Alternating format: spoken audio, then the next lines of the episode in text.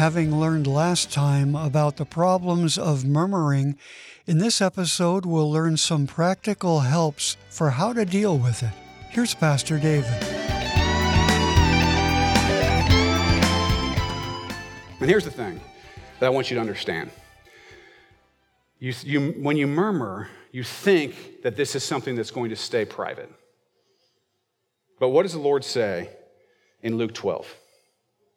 He says, this is Luke 12, 2 through 3. There's nothing covered up that won't be explo- exposed, and nothing secret that won't be made known. Therefore, what you have said in darkness will be heard in the daylight, and what you have whispered in private rooms will be shouted from the housetops. Here's the thing murmuring hurts people. You may just be angry and need to vent. You just need to get it off your chest, right? But what happens is that person hears about it and it hurts them, and the body has an issue. Or the person who you're venting to gets very uncomfortable and starts to feel like there's an issue with the body. Or the person you vent to happens to have an issue with gossiping. And they go tell everybody else that this one's mad at this one. All of which are, are negative. And I don't know, we're getting, we're getting real now, okay? I understand that. Um, please know that I'm not trying to make you feel bad. I'm just being real. If we're going to be one body, if we're going to be one family, I'm not going to be the family who at Thanksgiving dinner pretends like Uncle Amos isn't a drunk and Sister Susie isn't, you know, doing this and that and this one's not having these problems. I'm not going to do that. We're going to deal with stuff, real stuff. Okay? And it might be a little bit uncomfortable, but in the end of the, at the end of the day, we'll be stronger. Our body will be stronger. And so face this.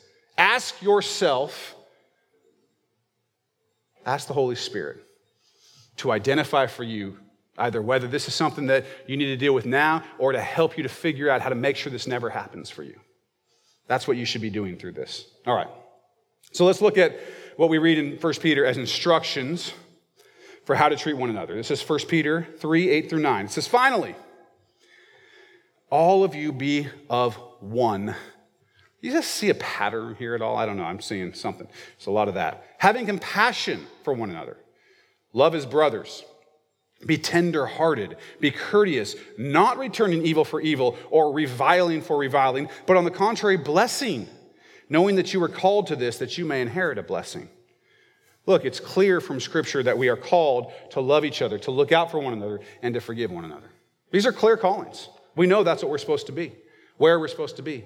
So when the person's sitting a few seats from you, if you got an issue there, you got a clear calling about how to deal with that what your heart should be like about that issue. Now, what about murmuring against the leadership of the church? Let's look at a verse. This is Hebrews 13, 17. It says this Continue to follow and be submissive to your leaders, since they are watching over your souls as those who will have to give a word of explanation. They're going to have to give an account. Between them and God, they'll have to give a word of explanation for the things that they did. By doing this, you will be letting them carry out their duties joyfully and not with grief, for that would be harmful for you. Here are a couple words that humans seem to intensely dislike submission and authority. Anybody else starting to cry a little bit? We don't like. I don't like you don't like it. Nobody likes it, right? We read things in scripture about submitting to one another and whatever, and we're just like, ah, I don't think it really means that. I think it just means be nice sometimes. We don't like it. It's not the human way. I would say it's not the American way. I always think like, oh, us Americans, we're just a bunch of cowboys. We don't like it. That's nonsense. It's in the scripture long before there was an America because no one has ever liked to be submissive. What did Satan tell Eve? You can be like God. Translation? You don't have to be submissive to him. You can be just like him. You can know what he knows. You can do what he does. Does. Is that good? You can do what he does. I make good mouth word. Um, all right, here we go. We don't like to be submissive, right? And I'm not going to do a whole thing on submission right now. Let's concentrate on this. And, and they're probably, um, I don't know about other pastors. I don't know about other pastors, but I'm going to be real with you. Okay? I don't know how, how many people share this, but here's the deal. Because I love you and I love our church. And I'm going to share this with you because I think it's going to make us stronger. When you murmur, when you murmur against the leadership, it causes me serious grief. Serious grief. It is hard on me. It is hard on my family. It's hard on the elders. It's hard on their families. When you murmur, it hurts people. It makes a job that should be joyful, difficult already, but should be joyful, grievous hard, toil, difficult. Those are the facts. Those are the facts. So I know that you think that because I'm a lawyer, that I don't have a heart. And I, I understand that, but when I became a pastor, the Bar Association actually gave me mine back. So I actually can feel bad. I don't, but I could. Um, no. Here's the thing you have no idea how hard it is on the leadership of the church. You have no idea how hard it is when there's murmuring. Because it's the office of the leaders of the church to help the church be unified, to be one, to love one another. And when we see murmuring, whether it's between people to each other or whether it's between people to the leadership, it is heartbreaking. It's heartbreaking. It's difficult. I'm not going to dwell anymore on this issue because I love you guys. I don't want, I'm not trying to make anybody be like, oh, wow, well, you know, I shouldn't have said that, or that's not the point. That's not the point. If the Holy Spirit convicts you about something, that's between you and Him. I forgive anybody for anything they've ever said. Okay? And you all should be forgiving each other for anything that you all have said against one another because it goes both ways. Forgiveness, love, forbearance, long suffering goes both ways. The murmurer and the murmurer. Okay, those are new words. Um, both have to forgive, both have to love, okay? I just want us to be aware of the schemes of Satan. I want you to be aware that it's real, that it really causes issues. It's not just biblical stuff that, that's, you know, in there for no reason. There's a reason for it. There's a reason for it. So I want us to be serious about being in one accord, rushing along together in unison so that this body can be strong and powerful, bringing the good news of the grace and mercy of Jesus Christ, the risen, to the people of this community and to the people around the world who we affect. We will never do that if we divide ourselves. Never.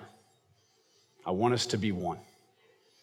That prayer that Jesus had, I want that. I want it bad. So let's get down to two questions because there are a couple issues that may come up in your mind. First question What should I do if I have an issue with someone, with a person, or with the leadership? How should I handle that?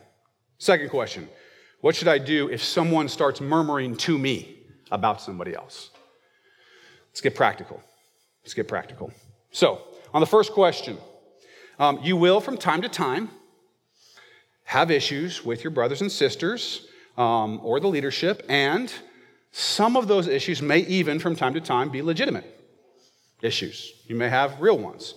So here's the deal most of the time, they will not be. Most of the time, they will not be things that you need to bring up to anyone. Most of the time, you can take care of it through forbearance and forgiveness and mercy and grace. You know, like the mercy and grace that Jesus has shown you you can do that and forget about it and move on and think about the person and treat them how you'd want to be treated and just give them some grace. Most issues are that way. You don't need to say a word to anyone. You can let it go, forgive, and let your heart be clear of it. Now, that means forget. That means let your heart be clear. It doesn't mean you're holding on to it forever, thinking about how good of a person you are that you never brought it up. That will just cause pride and more other problems that will cause a whole different issue with the church. You got to forget about it. You got to say, my brother or my sister, I love them. That's gone. Let me just think good thoughts. Let me put them above myself. Let me think about their interest and let it go. Most of them. But there will, from time to time, become issues that you can't deal with that way for a couple, couple reasons. One, you just don't have the ability. Sometimes you just don't have the ability to just let something go. You have to deal with it. Usually, those are going to be times where, because if you don't deal with it, you're sort of enabling a really negative thing to go on.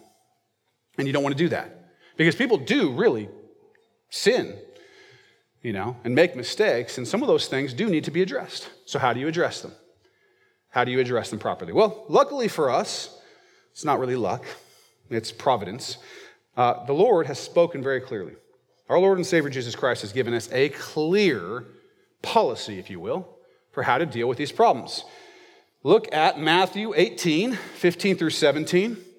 Moreover, if your brother sins against you, go and tell him his fault between you and him alone. Who else is in the room? Nobody. You and him alone. If he hears you, you have gained your brother. It's over. I'm sorry. I forgive you. Let's hug. Move on, right? But if he will not hear, take with you one or two more, that by the mouth of two or three witnesses, every word may be established. And that's a, that's a biblical principle that we want two or three witnesses to establish an issue. And if he refuses to hear them, tell it to the church. But if he refuses even to hear the church, let him be to you like a heathen and a tax collector.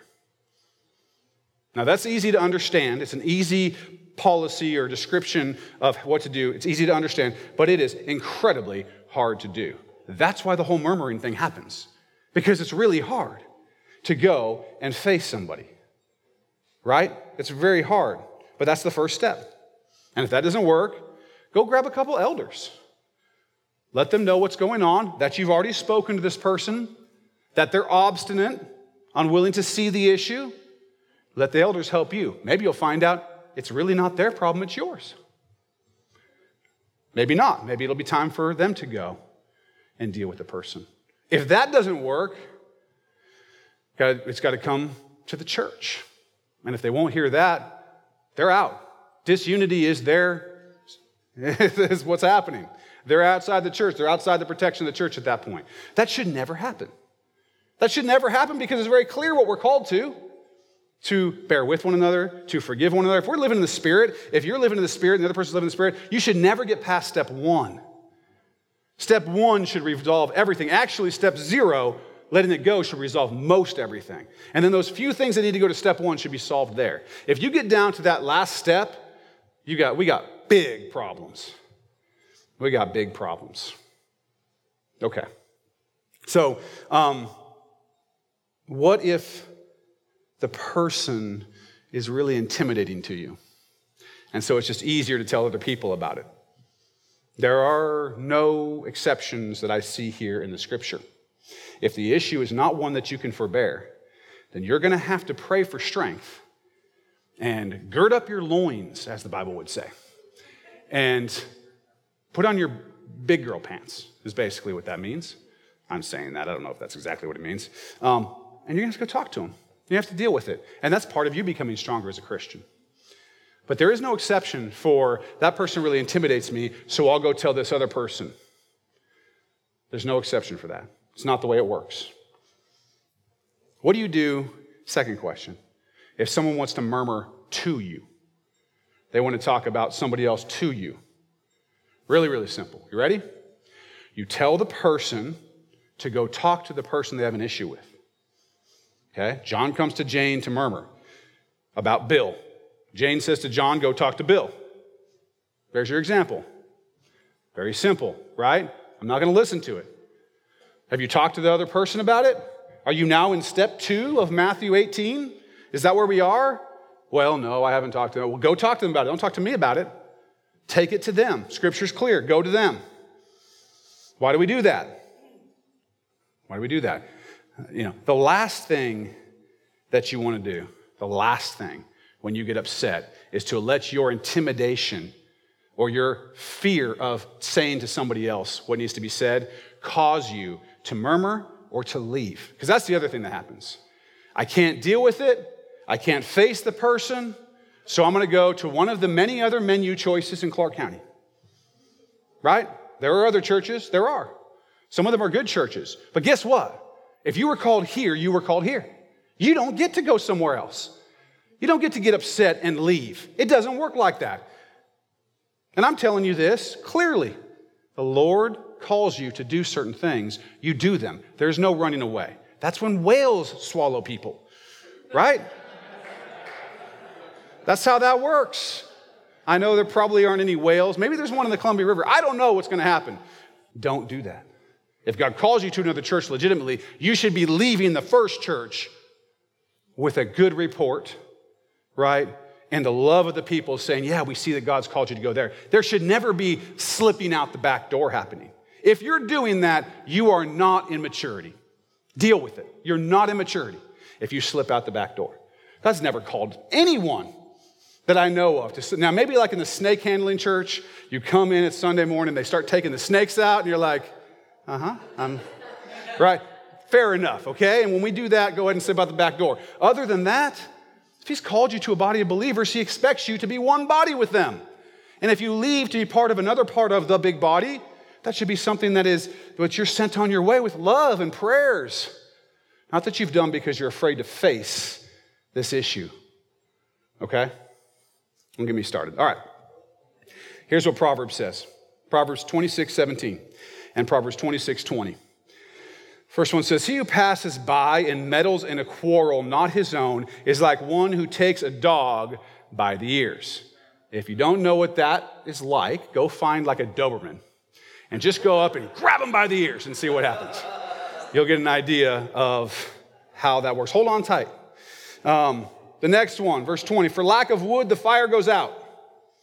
And where there is no whisperer, quarreling ceases. Where there is no whisperer, quarreling ceases. That secret, that secret thing that you're upset about, that you don't want to talk about publicly. If that's not there, there's no problem, right? For lack of fuel, for lack of wood, the fire goes out. If you won't hear a murmurer, murmuring can't happen. It takes two, at least, to get a murmur going. Murmur can't happen with just one person murmuring to, them, to themselves.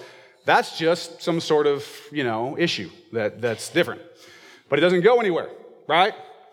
It can't start a fire that spreads and divides and causes discord.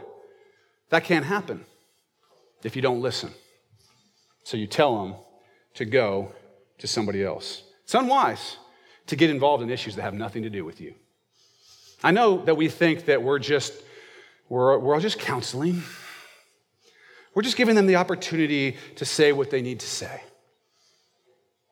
Here's the deal when you do that and someone's murmuring, your silence, your failure to tell them they should go take that to somebody else, is considered consent by the person who's talking to you to what they're saying. They assume that you agree. In the law, we have this, this uh, I guess, legal fiction that if somebody says something in your presence and you don't deny it, you're basically considered to have admitted it. So when someone's talking to you and you think, well, I don't want to I don't want to be rude. I don't want to have to confront this person. I'll just let them say what they have to say and then I'll sort of go away. They're assuming your silence means consent to what they're murmuring about. Now you're on their team and, they, and it builds up. The fire gets stronger and they go seek others to get on their team. If you stop it right at the beginning, it goes nowhere. It goes nowhere. You're doing yourself and your brother or sister a favor by simply telling them to take this to the person who they're, who they're upset with. You're helping disciple them and yourself. You're growing. The church is growing. Unity is staying together as that happens. You know, that, that moment where you go to that other person can sometimes be a more unifying moment than if it hadn't happened. There can sometimes be relationship built in those moments where one person's upset with somebody else and, and has the courage to go to them. That can be more unifying for the church than if no one had ever been upset in the first place. Think about that. Think about that. Okay. We are imperfect people and we will make mistakes. But we actually have quite a strong church and quite a unified church. I'm not telling you this because I think we have all kinds of murmuring issues. Okay? That's not why I'm telling you this. I'm telling you this because we are, for the most part, in unison rushing along, and I know what's coming. Things come in small doses sometimes, but I know what's going to come. There's going to be Satan's going to try to drive a bus right through the middle of the pack and divide us all in every direction. And we're going to become not very active, not very useful if we start to divide. So that's why I'm telling you this. That's why we're talking about this. I want us to avoid the temptation to murmur and be strong in our unity. Um, if you have had an issue for yourself, if this has been an issue for you, everybody struggles with different things, although I think most people struggle with this one. Um, repent, turn away from it. Let the Lord forgive you. God promises us that if, we're, if we confess our sins, He's faithful and just to forgive us our sins and cleanse us from all unrighteousness. And it's over, and there's no problem with it, and there's no shame in it, and enter yourself back into unity and move forward if that's what's going on. Okay, He'll remove your sin as far as east is from west. I want to end with this exhortation from Scripture for us. This is for our church and every church. 1 Corinthians 1:10. Now I plead with you, brethren, by the name of our Lord Jesus Christ, that you all speak the same thing, and that there be no divisions among you, but that you be perfectly joined together in the same mind and in the same judgment. Some powerful truths today, and I hope you learned a lot. I know I did. And if this kind of real, no nonsense Bible teaching is something you need more of in your life, come see us this Sunday morning at Axe Church in Vancouver, Washington. Directions and all the info you need are just a click away at axechurchnw.org or call 360 885 9000. I hope you'll come see us, or better yet, come and stay. Well, that wraps up our time for today. Thanks for listening, and be sure to check out our next episode for more with Pastor David Robinson here on Contemplate.